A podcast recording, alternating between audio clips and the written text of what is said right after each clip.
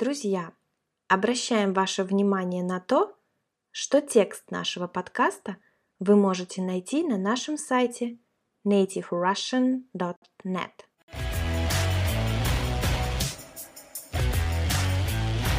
Друзья, всем привет!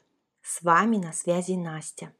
Прежде чем делать для вас новый подкаст, мы всегда очень тщательно готовимся, думаем над темой, обсуждаем с Катей, а также с нашими друзьями из разных стран, что интересного можно вам рассказать. В этом подкасте мы решили рассказать о самом главном здании в нашей стране, о здании, которое расположено в самом сердце России. Догадываетесь, о чем речь? Конечно же, это Московский Кремль. Московский Кремль – это крепость в центре Москвы и древнейшая ее часть. Главный общественно-политический и историко-художественный комплекс города, официальная резиденция президента Российской Федерации. Резиденция – это место, здание, в котором находится правительство страны. Слово «Кремль» очень древнее, то есть старое. Кремлем на Руси называли укрепленную часть в центре города, другими словами крепость. В старину бывало всякое. В старину это устойчивое сочетание, оно обозначает в далеком прошлом. Случалось, что на русские города нападали вражеские силы, то есть враги. В такие времена жители города собирались в такой крепости, чтобы защититься. Старики и дети укрывались за его мощными стенами, а те, кто мог держать в руках оружие, со стен Кремля оборонялись от врагов. Обороняться – это значит защищаться, то есть люди защищались от врагов. Первое поселение на месте Кремля – возникла примерно 4000 лет назад. Это установили археологи. Археологи изучают историю человечества. На месте Кремля были найдены осколки глиняных горшков, каменные топоры и наконечники стрел. Этими вещами когда-то пользовались древние жители этого места. Место строительства Кремля было выбрано не случайно. Кремль построен на высоком холме. С двух сторон он окружен реками. Высокое расположение Кремля позволяло заметить врагов с большого расстояния, а реки служили естественной преградой на их пути. Первоначально Кремль был деревянным, то есть из дерева. Вокруг его стен был насыпан земляной вал для большей надежности. Остатки этих укреплений обнаружили во время строительных работ уже в наше время. Известно, что первые деревянные стены на месте Кремля построили в 1156 году. История Московского Кремля очень длинная и насыщенная. Мы не будем давать вам слишком много исторических фактов, рассказывать о том, кто и в какие годы был у власти в нашей стране и руководил этим местом. Давайте вернемся в настоящее время, и я расскажу вам о Кремле, который мы знаем сейчас. Если вы были в Москве, то, скорее всего, вы видели это красивое место своими глазами. Масштабы Московского Кремля поражают. Это настоящая крепость с усиленной охраной.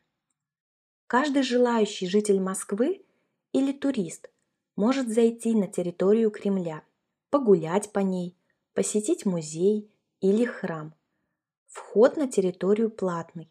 Также дополнительно оплачивается посещение некоторых музеев на территории. Каждый год с апреля по октябрь на Соборной площади Кремля проходит удивительное мероприятие – церемония развода пеших и конных караулов президентского полка. Развод караулов президентского полка проводят каждую субботу в 12 часов дня. Если вы купили билет на территорию Кремля, то посмотреть это шоу вы можете бесплатно. Я несколько раз видела это мероприятие и мне очень понравилось.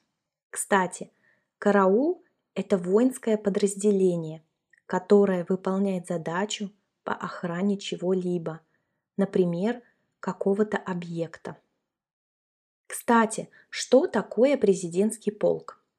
Президентский полк – это российская воинская часть. В настоящее время входит в состав Федеральной службы охраны Российской Федерации. Эта воинская часть решает специфические боевые задачи по обеспечению охраны объектов Московского Кремля, официальной резиденции президента Российской Федерации, других важных государственных объектов. Данный полк участвует в проведении протокольных мероприятий на высшем государственном уровне, несет службу у вечного огня на могиле неизвестного солдата возле Кремлевской стены в Александровском саду. Если вы когда-нибудь видели по телевизору мероприятие с президентом России и на нем присутствовали красивые солдаты в красивой форме, скорее всего, это были солдаты президентского полка.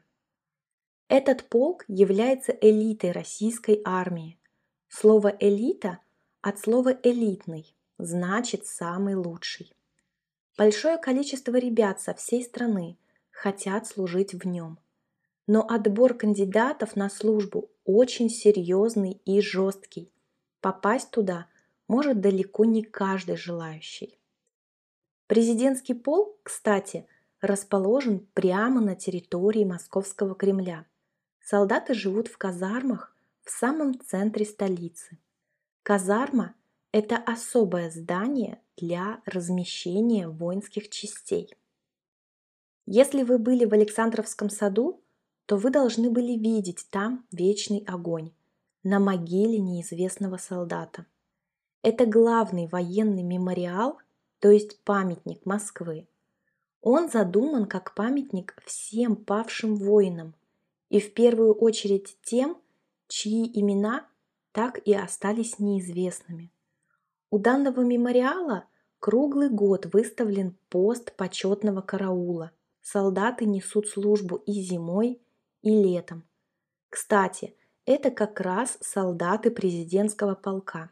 Они стоят парами, меняются каждый час. Стоят солдаты на этом посту неподвижно. Вы можете себе представить, стоять целый час, вообще не двигаясь? Это очень сложно. Солдаты, которые несут службу на этом посту, целые полгода готовятся, тренируются, обучаются. Могила неизвестного солдата – это главный караульный пост в России. Каждый солдат, который проходит службу в этом элитном полку, мечтает нести службу именно на этом посту. Давайте я расскажу вам о некоторых интересных фактах Московского Кремля. Это очень интересно. Первое. В некоторый период своей истории Кремль был островом. Представляете, в XVI веке для обороны города было решено прорыть каналы вокруг кремлевских стен, чтобы было удобнее защищаться от врагов. Однако такая система просуществовала недолго, потому что это приносило много неудобств при атаках и ведении торговли. Второе. Кремль изначально был не просто защитным сооружением, там располагалось много монастырей. В XX веке было разрушено более 20 разных монастырей и церквей на территории этой крепости. Третье. Во время Великой Отечественной войны, чтобы защитить Кремль от ударов с воздуха, власти решили замаскировать его. Стены были раскрашены разными красками. На них нарисовали окна и двери. Вражеским летчикам было сложно увидеть его с воздуха. Но, к сожалению, это не спасло Кремль от разрушений. Существует легенда, что в годы войны ни одна мина так и не долетела до кремлевских стен. Но это неправда. Мина – это взрывное устройство, что-то вроде бомбы. Четвертое. У каждой башни Московского Кремля есть свое название. Вот это, на мой взгляд, очень здорово. Самая высокая башня называется Троицкой, а самая известная – Спасской. Именно на ней находятся куранты. Куранты – это старинное название башенных или больших комнатных часов. Пятое. О призраках Кремля ходит очень много слухов. Говорят, как будто дух Ленина до сих пор бродит по Кремлю. При этом первый свой выход призрак совершил еще при жизни вождя. Когда Ленин лежал смертельно больной, его дух прогуливался по своему кабинету в Кремле, чем немало напугал охрану. И сегодня сотрудники охраны иногда пугают людей историями о том, что призрак Ленина бродит по ночным коридорам Кремля. Конечно, я думаю, что это всего лишь сказки. Кстати, призрак или привидение – это дух умершего человека или какого-то существа. Шестое. Очень интересный факт. В XVII веке на территории современного Кремля были построены самые настоящие висячие сады. Здесь выращивались экзотические фрукты, орехи и цветы. Но в условиях морозной русской зимы было очень непросто содержать такие сложные висячие конструкции, поэтому сады скоро были закрыты. Седьмое.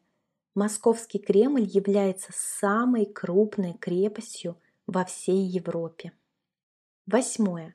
О кремлевских курантах известно немного легенд. Это главные часы России, которые всегда показывают точное время. Достигнуть этого было непросто. Пришлось подсоединять электрический кабель от курантов к контрольным часам Московского института астрономии. Поэтому в любое время можно посмотреть на стрелки курантов и быть уверенным, что главные часы России не отстают ни на секунду. Астрономия – это наука о Вселенной, изучающая расположение, движение, структуру, происхождение и развитие небесных тел и систем. Девятое. Знаменитые звезды на башнях Кремля весят чуть больше тонны каждая. Тонна – это мера веса, 1 тонна – это 1000 килограмм. Только так удалось создать украшения, которые могут выдержать ураган любой силы. Вот такие интересные факты о Кремле. Когда я жила в Москве, мне нравилось приехать к стенам этой крепости, посмотреть на нее, прогуляться в Александровском саду, на Красной площади. Каждый раз я обязательно фотографировала Кремль, даже сама не знаю зачем. Но фотографий этого красивого места у меня осталось очень много.